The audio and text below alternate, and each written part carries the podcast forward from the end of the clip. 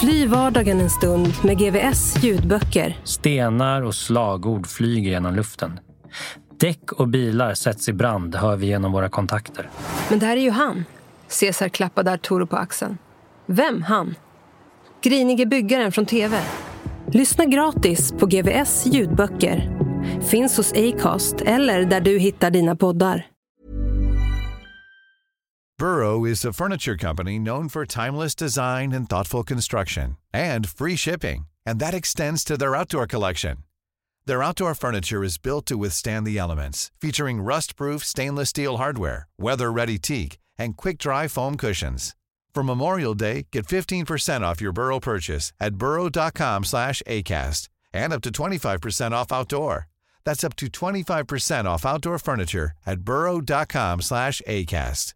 Ready to pop the question? The jewelers at BlueNile.com have got sparkle down to a science with beautiful lab-grown diamonds worthy of your most brilliant moments. Their lab-grown diamonds are independently graded and guaranteed identical to natural diamonds, and they're ready to ship to your door. Go to BlueNile.com and use promo code LISTEN to get $50 off your purchase of $500 or more. That's code LISTEN at BlueNile.com for $50 off. BlueNile.com code LISTEN.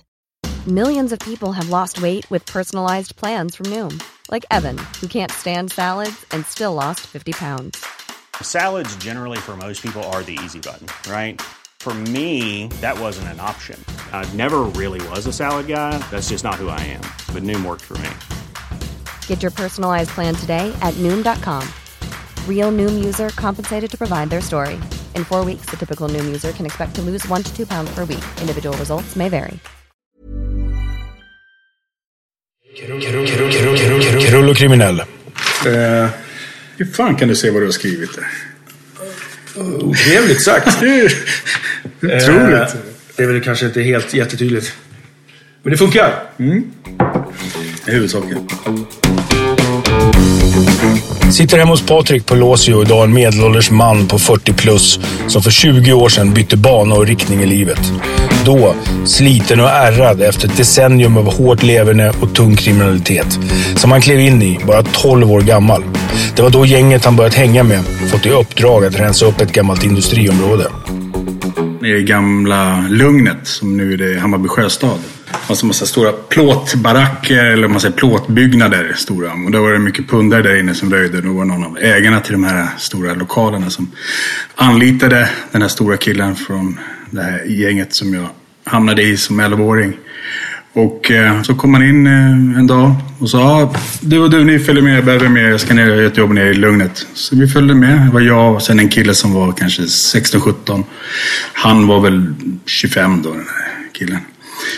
Så åkte jag ner och eh, så gick han in med den andra killen och sa du står här utanför och håller vakt och så fick jag en kniv i handen.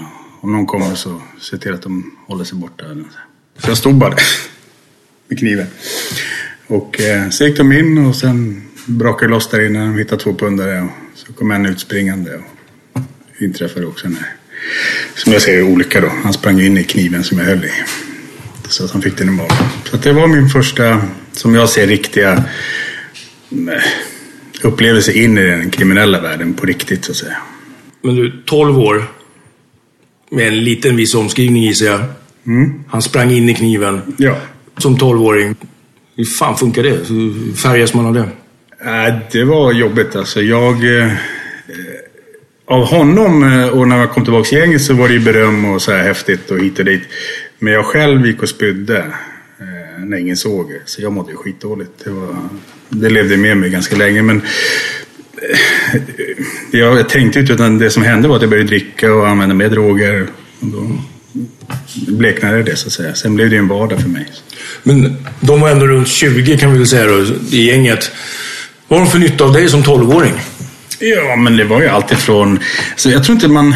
Då var det inte något så här uträknat att man ska använda yngre eller så, utan det var mer naturligt. Så där. Det var en kille som också hade jobbiga hemmaförhållanden, som inte kände sig trygg där utan sökte sig till det här utanförskapet. Och vi blev ju som en egen familj. Alltså det var en jättefin gemenskap i gänget bland alla de här killarna.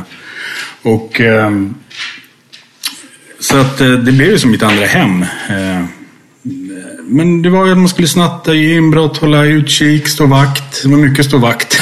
Men blir du då den lilla maskoten eller blir det att du ska bevisa för dem och vara lite värre? Eller hur funkar det? Jag var både och. Alltså, första två, tre åren fick jag också stryk av de äldre gängmedlemmarna i gänget när de höll på på fyllan och sådana grejer. Men det, då sa de ja men det är bara för att du ska bli tuff och kunna ta emot. Och, och sen så började jag komma in och sen så började jag, från när jag då var 11 så fick jag ju nya så att säga, förebilder.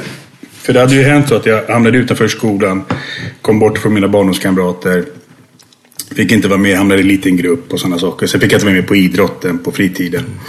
Så att jag hamnade i ett utanförskap och sökte mig då till det här gänget. Eh, som hade en eh, öppen dörr in så att säga.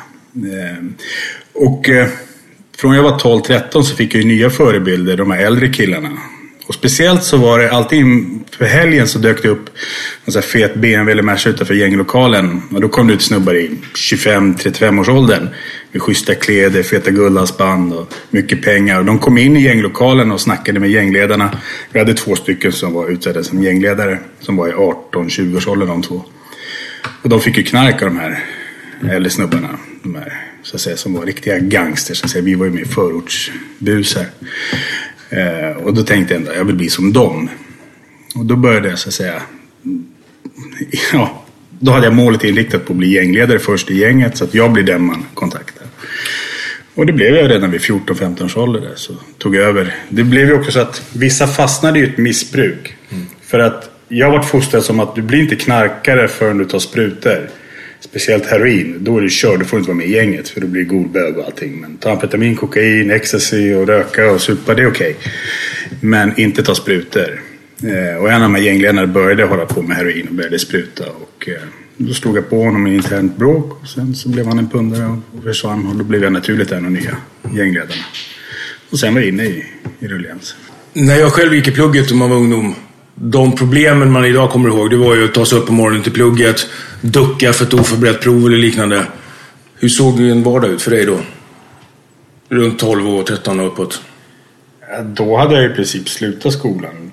Tills polisen kom och hämtade mig. Jag körde mig till skolan för det var något som hette skolplikt. Eh, jag började tyvärr istället se skolan då i högstadiet började jag se som en, en marknad för häleri och drogförsäljning och utlagning av alkohol. Så att skolan blev istället för mig en, en plats att göra pengar på.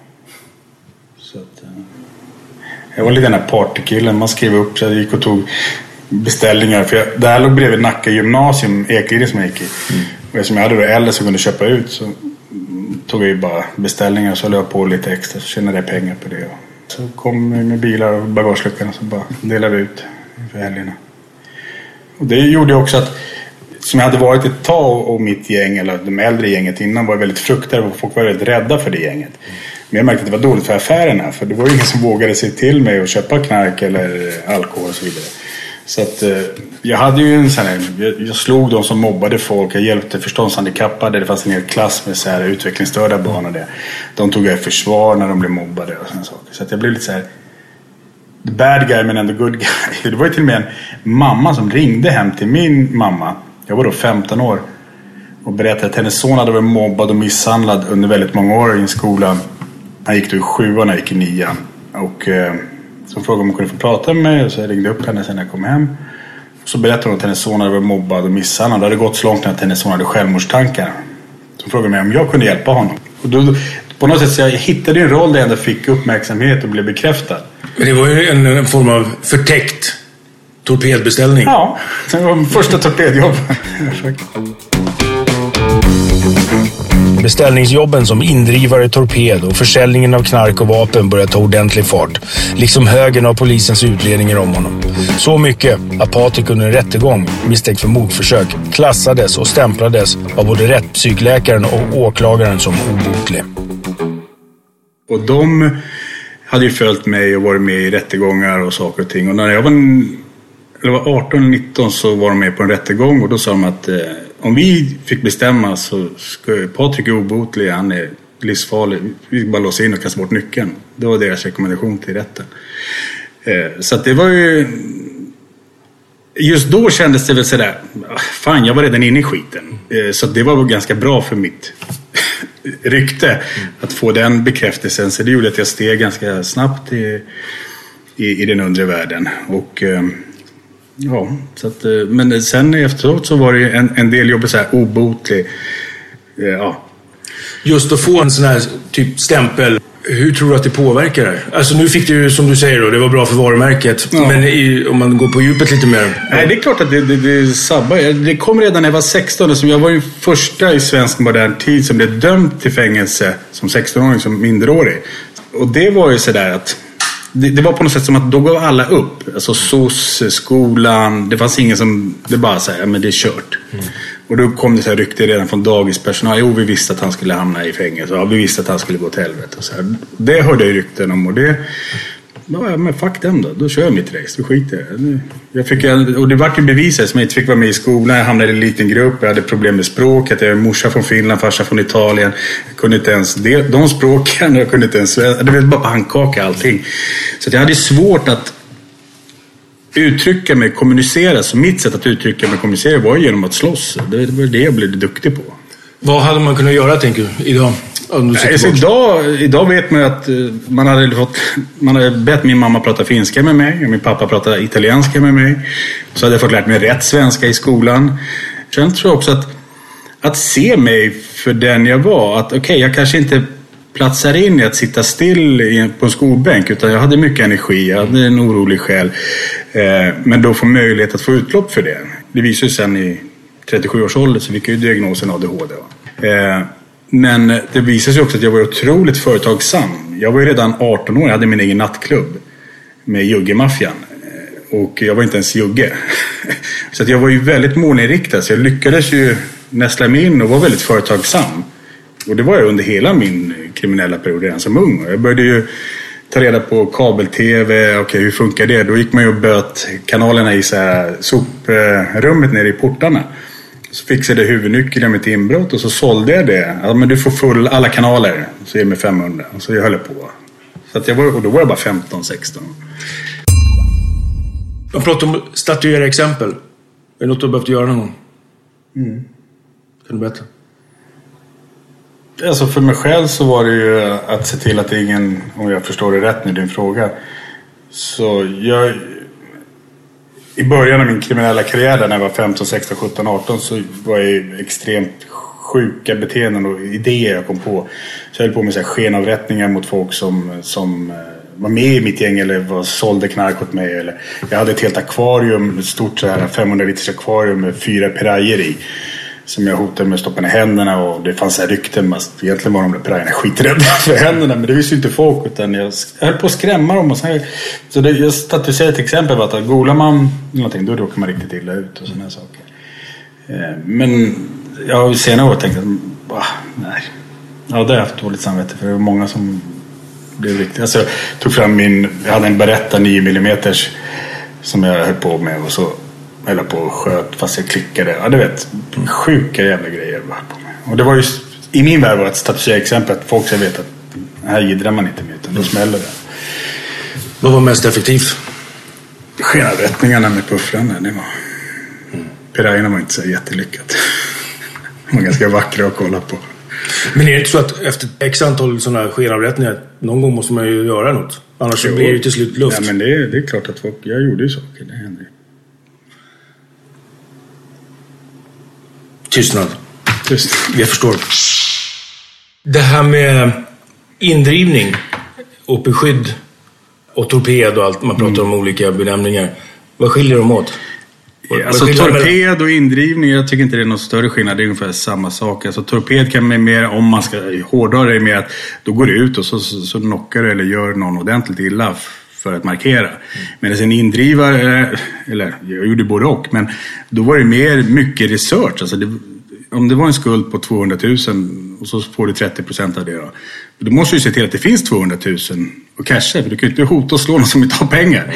Så det var mycket förarbete. Många tror att man bara åkte, ja ge mig pengar så gav de pengar. Nej, du måste ju kolla, finns det pengar? Har ni en flickvän som kanske har pengar? Eller har någon familj som har pengar? Så det var ganska mycket jobb, i alla fall i de jobben jag var inblandad i. Så var det inte bara att gå och dunka någon och få pengar.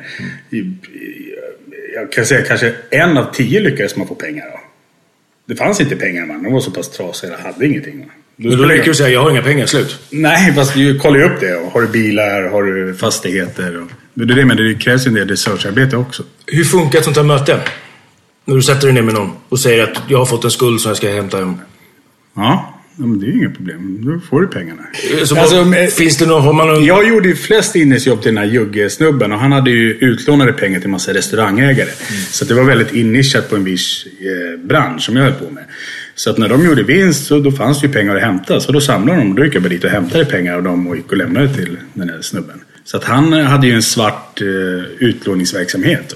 Så att restaurangen som höll på att gå i konken och så vidare, gick han in och dunkade in ett par hundratusen mot en ränta. Hade du något speciellt sätt? En stil? Jag var ju ganska bufflig och sådär. Men alltså, samtidigt så tror jag att jag... eh, Jag uppfattades nog mer som... Eh, vad jag hörde sen när vi gjorde research, när vi skrev boken Gidre inte så, så var det många som sa men du var ändå ganska omtyckt även, även av de som skulle betala till dig. För du hade ett, ett sånt approach att man kände alltid att det fanns en väg ut.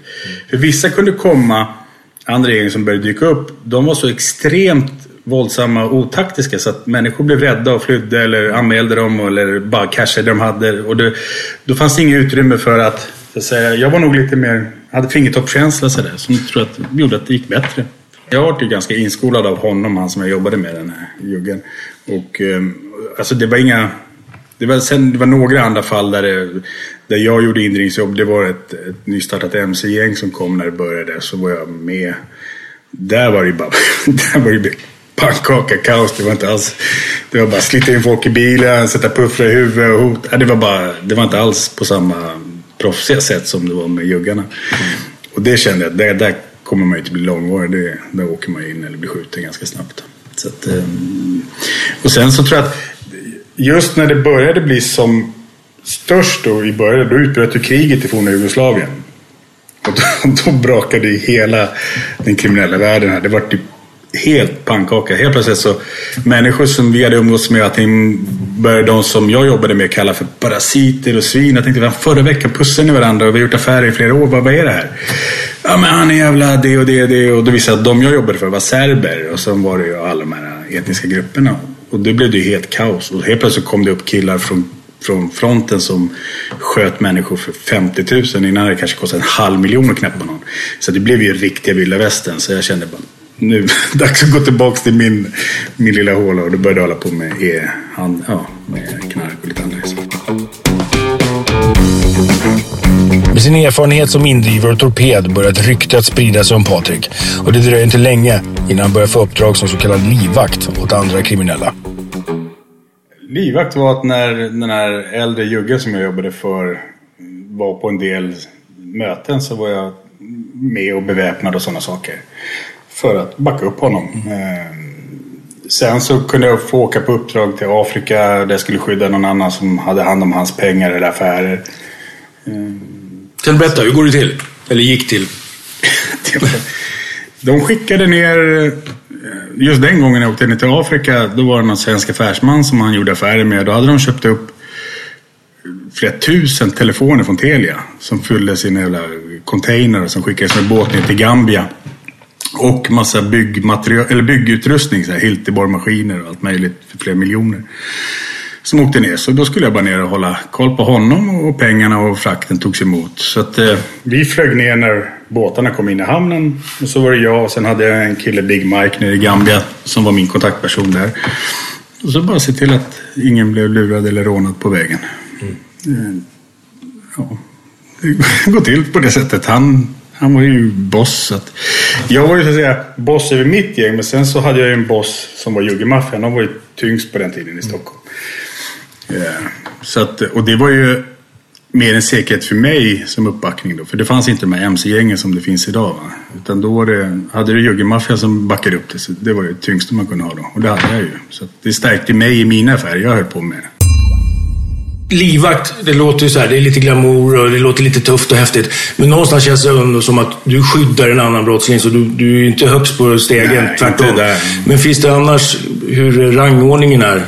Ja, så, den, så jag hade ju mitt gäng så, som, som var förortsgänget och den kriminella verksamheten. Och den var ju stor i sig. Jag hade ju väldigt mycket. Jag hade ju kommer ihåg när det var knark. De tog in 27 stycken, blev anhållna och allting. Alla golade på varandra, men ingen golade på mig. Och, du vet, så jag hade ju en stark... Och där var jag tvungen att vara toppen och hota. Du vet, jag hade ett rykte om mig där.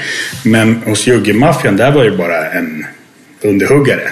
Där var ju de tyngre. Alltså, alltså väldigt gamla gardet. Och det var, där var det väldigt uppstyrt. För där var det en hel del möten med, med så riktigt gamla människor som var runt 60-70 och de hade möten och de hade olika Men sen vet inte jag exakt hur det var uppe. Men jag, jag kan tänka mig att det var lite mer som italienska maffian där. Jag tänker mer på vad, vad som är, om det finns någon status på de olika sakerna du gör.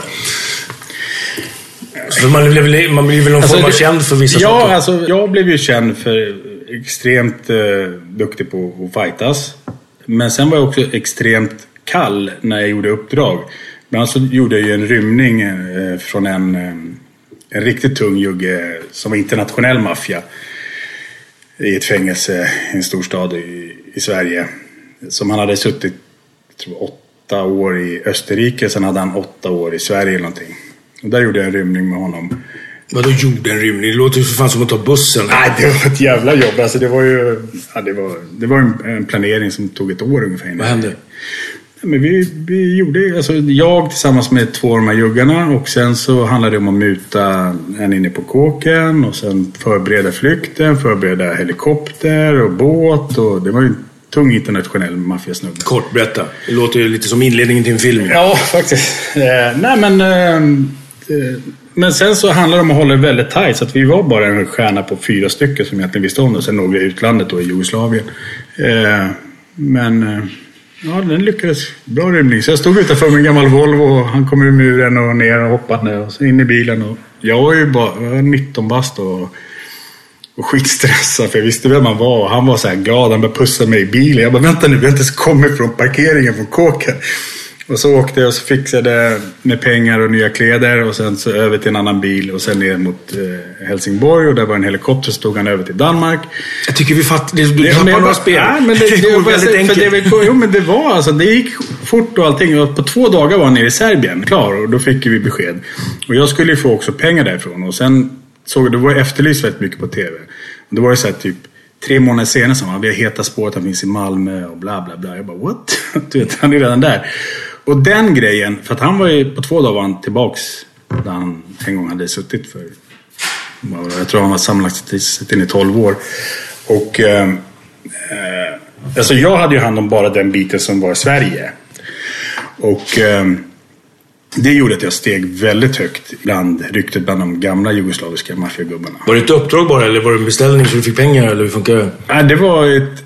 Uppdraget fick han som jag jobbade åt som var min boss så att säga. Eh, så fick jag pengar av honom. Sen vet jag inte, han fick nog ganska mycket mer pengar än vad jag fick. Jag fick nog småpotatis. Men det, jag gjorde det inte för pengarnas skull. Jag gjorde det för att bevisa min, eh, så att säga, att man kan lita på mig och att jag ställer upp. Ta oss igenom det kort, för, bara punkt för punkt i det du kan säga. Vad hände? Det låter Ja, men ett alltså, fängelse än så bild- länge. Du tar dig till fängelset. Vad händer där?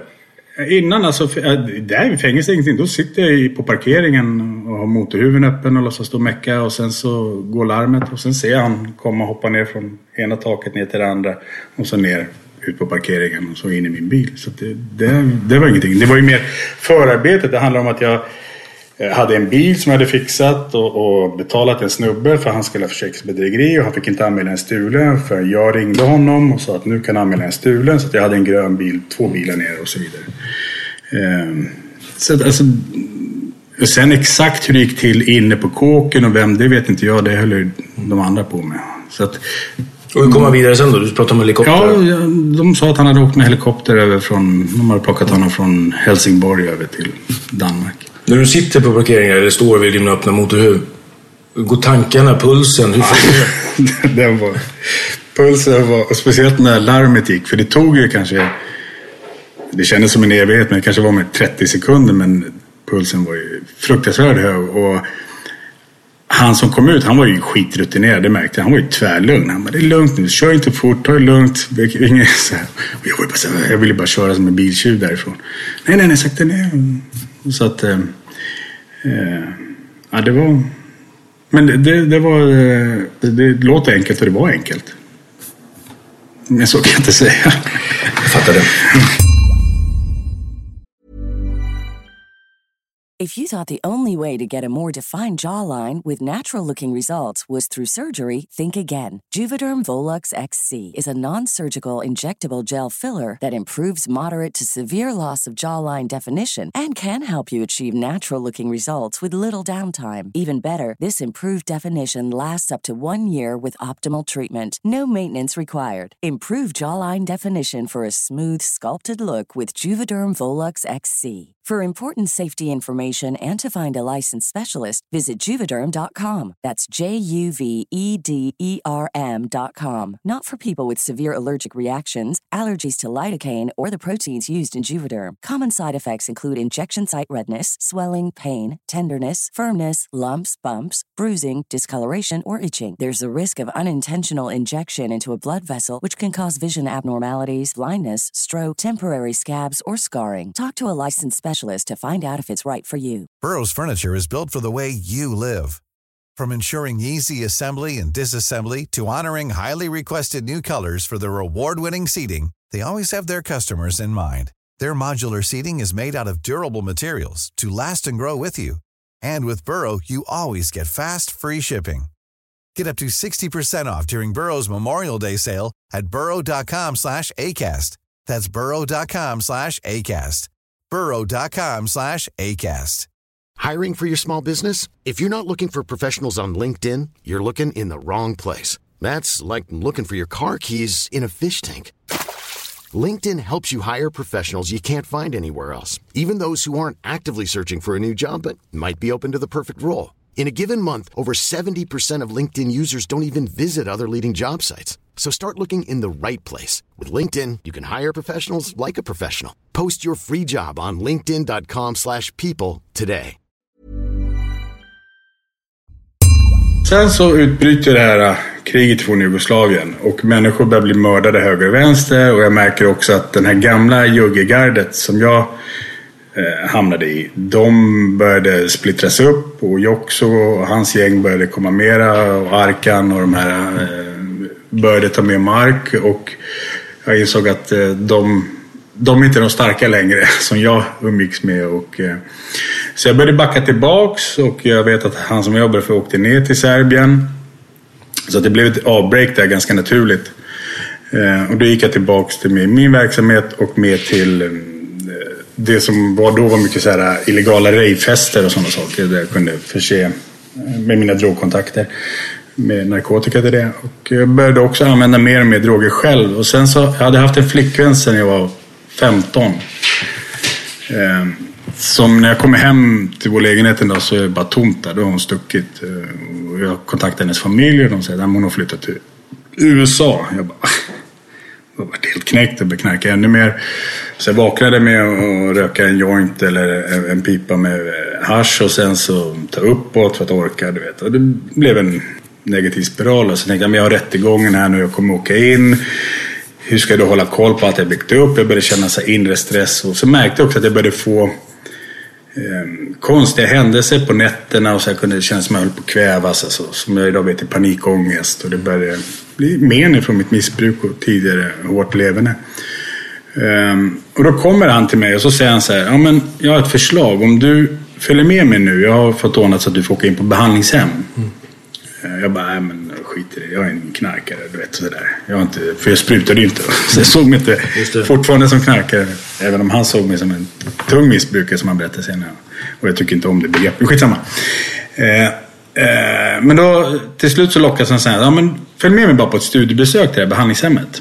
För det kommer ändå se bra ut inför din rättegång om du har påbörjat en behandling. Och då såg jag så ja men det kan ju ligga till. Jag var alltid så här, what's in it for me? Så, ja men det kan ju se bra ut.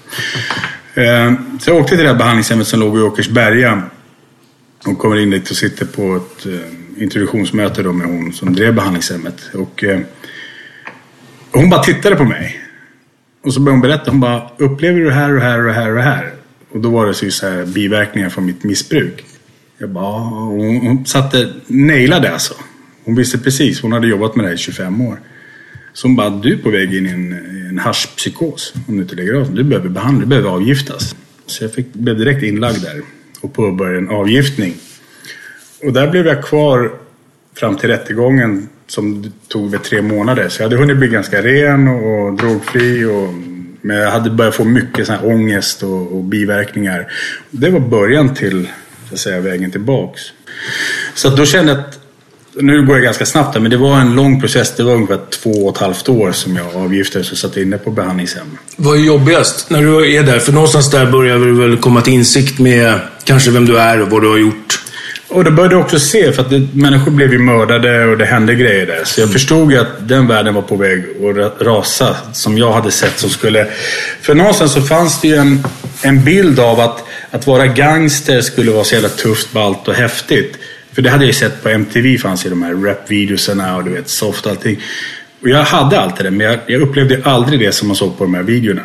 Jag kände aldrig någon harmoni eller någon softhet eller någon lugn. Det var alltid den här stressen. Någon annan kriminell, polisen. Det var hela tiden någonting, någonting. Kaos, kaos. Och pengar så, ja, men jag köper bara den bilen, den båten. Och så köpte jag det. Jag trodde jag var, var glad i en timme. Sen så var jag inte glad längre. Sen var det nästa.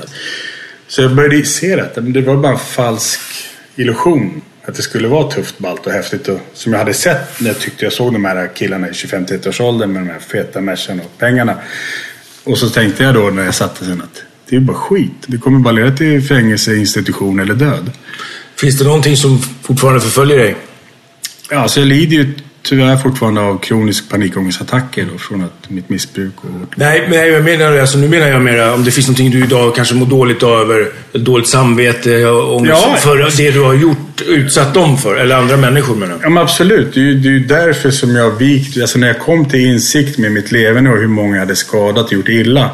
Så beslöt mig då för med att betala tillbaks. Alltså, Det låter som en klyscha, men det funkar så eller? Ja men absolut. Men även det är inte lätt så sett. Jag, jag lider ju fortfarande av det idag. Som jag säger, jag, jag får gå på begravningar där jag vet att jag var den som försåg den här flickans pappa med knark. Eller, och så sitter jag på begravningar. Du vet, det, det är något som jag får leva med resten av mitt liv. Är det någon som har sagt något?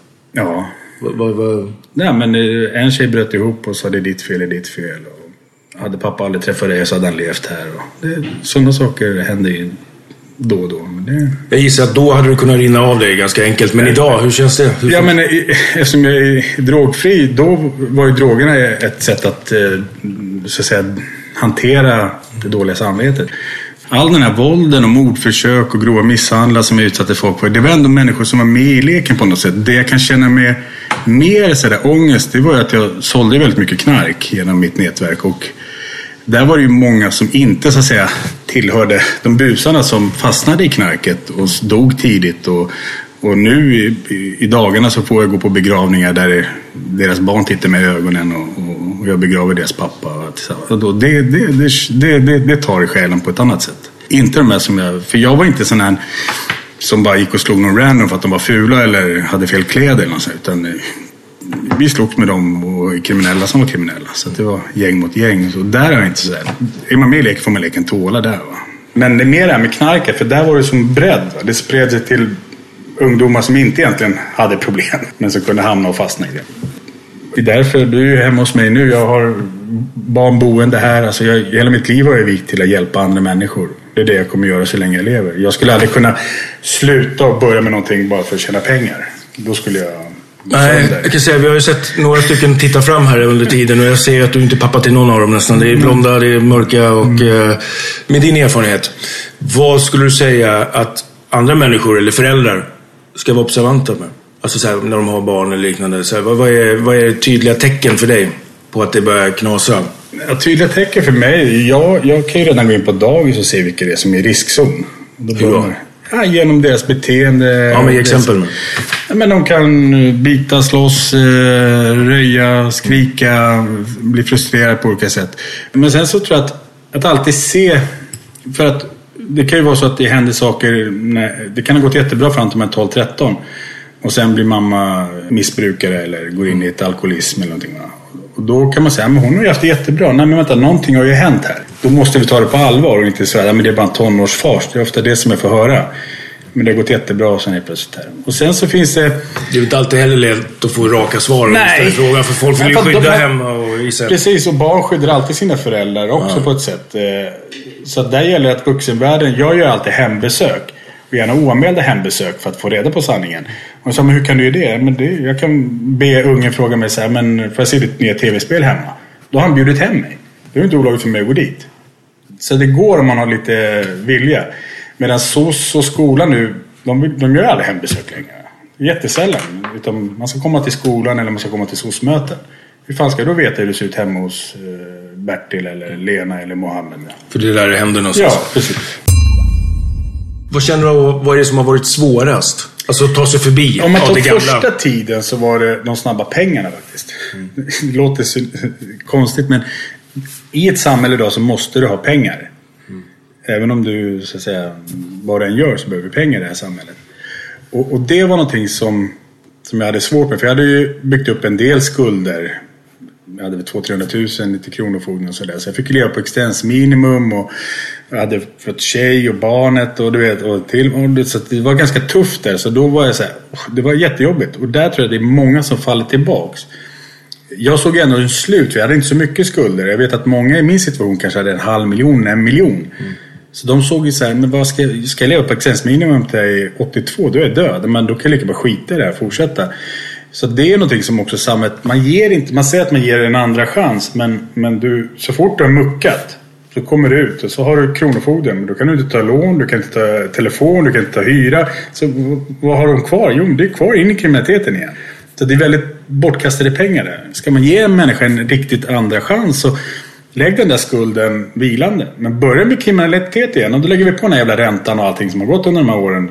Tills det faller bara. Förstår, då ger man verkligen en människa en riktig chans. För det, jag är övertygad om, hade jag haft mer skulder så hade jag aldrig kommit ur det.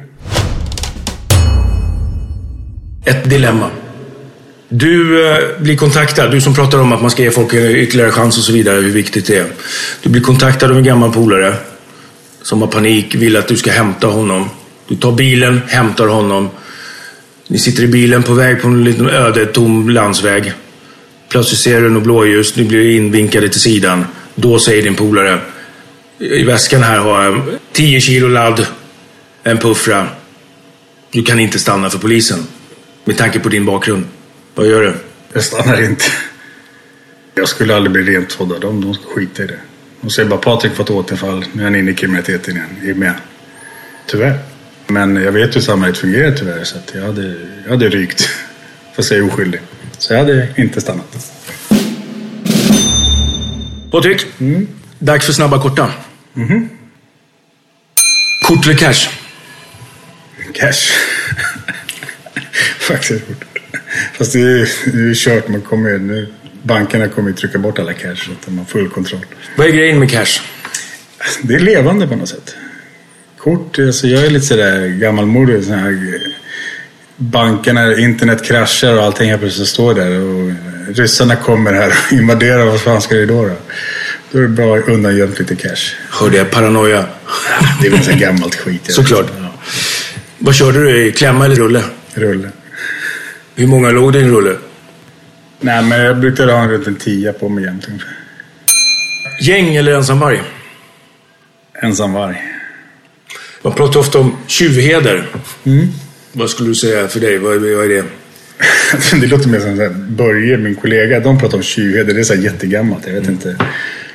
På, när jag höll på mm, där unga tiden, då, då, då fanns det en tjuvheder. Alltså man kunde göra affärer på jättesummor. Alltså par hundratusen, en lastbil full med mobiltelefoner eller videoapparater. Och det var ingen som blåste eller rånade eller någonting. Det har ju försvunnit idag. Det, då gör skitgrejer för småsummor. När ändrades det? Jag tror början på 90-talet, där, mitten på 90-talet. Vad hände då? kom ett gäng upp i, i Dalarna som fuckade upp hela systemet. Bög eller god bög? Bög eller golbög? Golbög. Nej, bög. Ja, det spelar ingen roll. Jag. Fängelse eller vård? Vård. Klockrent vård är det enda som är lösningen på problemet. Kolla Kanada, kolla norr, alltså andra som jobbar med vård. Det har ju jätteframgångar. Kolla USA med fängelsevård eller straff. Det är bara kaos. Men det kan ju bara vara vid första tillfället eller? För sen med fängelse måste man ju ändå ha någonstans. Nej, men du kan ju ha vård i fängelset. Vid hot? Lugn och samlad eller hetsig och arg? Hetsig och arg. Fast intellektuellt lugn och samlad. Ja, hur fan får du det att gå ihop då? Jag vet inte. Jag är lite sådär hets och temperament. Men för mig på den tiden så var ju hetsig, eh, det var ju bästa. Eh, sen så som du säger, de som egentligen var farligast, det var de tysta. Jag hade några sådana som de knäppte bara utan att bry sig. Alltså det var, de, var ju, de tyckte jag var läskig, men jag visste att de var mycket farligare än vad jag var. Livvaktsjobb? Åt statsministern eller en gängledare?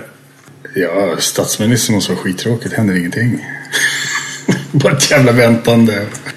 Och det var det även som livvakt här. Jag tyckte det var jävligt tråkigt när jag åkte, fick så här konkreta livvaktsjobb. Det var ju bara ett jävla väntande. Vad är det ni gör? Vad är det du gör? Alltså, så springer du före och öppnar ja, dörrar eller vad handlar det om? Nu är det bara bitch. det är häftigt alls. Blir man kriminell för att man är dum? Eller blir man dum för att man är kriminell? Ja, man blir dum för att man är kriminell. Vi har en sista grej bara egentligen kvar. Dags för hård på helium. Hård på helium, okej. Lite tuff. Åh fy fan. En stor jävla tub Ställer ja exakt. Okej. Kärleken är framtidens politik och religion. Mitt namn är Patrik Pelosio. Tack för mig. Hej. Patrik, tack för din tid. Tack.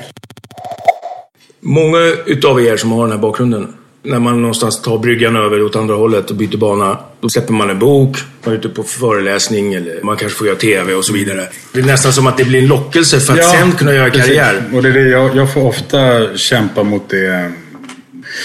Ja men vadå, och du också. Det är bara att hålla på, sen lägger jag av, sen ser jag en bok, sen blir jag miljonär och sådana saker. Så, men chansen för det är väldigt liten. Alltså, jag har räknat ut, vi har 43 gängmedlemmar i mitt gäng.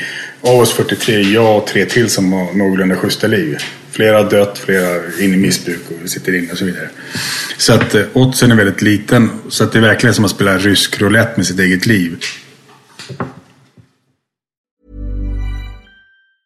Normally, being a little extra can be a bit much, but when it comes to healthcare, it pays to be extra.